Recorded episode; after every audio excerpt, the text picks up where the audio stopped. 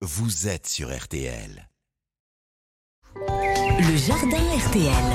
Oui, l'instant jardinage sur RTL, les conseils, les astuces de notre spécialiste, Pierre le cultivateur, la star des réseaux sociaux. Il a abandonné sa Normandie préférée pour le studio RTL.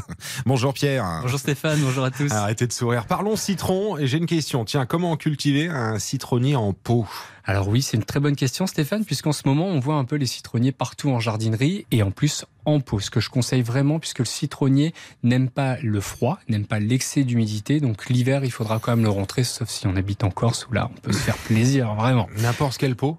Alors le mieux, c'est d'utiliser un pot en terre cuite quoi qu'il arrive, il faut prendre un pot avec des trous de drainage dans le fond pour que l'eau s'évacue.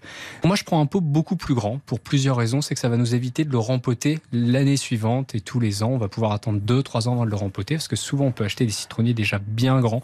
Donc on achète un pot beaucoup plus grand. Beaucoup plus grand, c'est quoi? C'est de pouvoir mettre sa main, que notre index touche le pot, euh, notre contenant en plastique. On le met au milieu de notre pot en terre cuite et notre petit doigt doit toucher de chaque Ah. côté le pot en terre cuite. Donc ça laisse suffisamment de place. Donc souvent c'est deux fois la taille de notre contenant. Un pot en terre cuite c'est mieux, comme ça les racines vont pouvoir respirer, ça absorbe l'excès d'humidité si on arrose trop. Dans le fond, on bloque les trous de drainage avec un morceau de terre cuite ou un morceau de géotextile pour éviter par la suite d'ajouter des billes d'argile et qu'elles passent par ces trous finalement.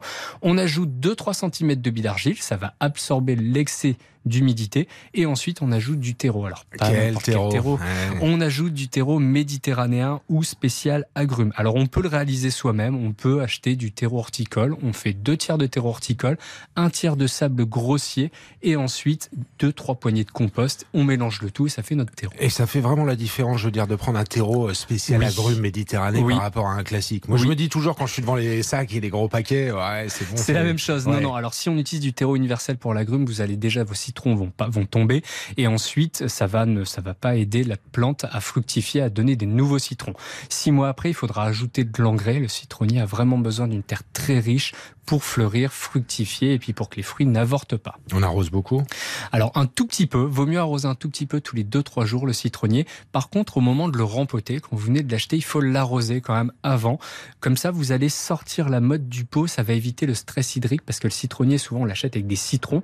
Et donc au moment de le rempoter ou en floraison, il faut pas qu'il perde ses fleurs et ses fruits. Donc on l'arrose copieusement pour que le terreau soit bien humide et on gratte légèrement la mode pour que les racines sur les côtés puissent sortir de la mode pour pouvoir se développer dans son nouveau contenant. Un peu, beaucoup de soleil? Beaucoup de soleil, Ouais. beaucoup de soleil avec le moins de vent possible. Et en hiver, on le rentre dans une maison. Le mieux, c'est une pièce très lumineuse et qui n'est pas chauffée. Voilà, il n'y a plus qu'à les amis, le citronnier en pot, vous savez tout, c'est Pierre le cultivateur, le rendez-vous, vous podcastez. Dès maintenant, vous allez en version numérique directement sur l'appli RTL.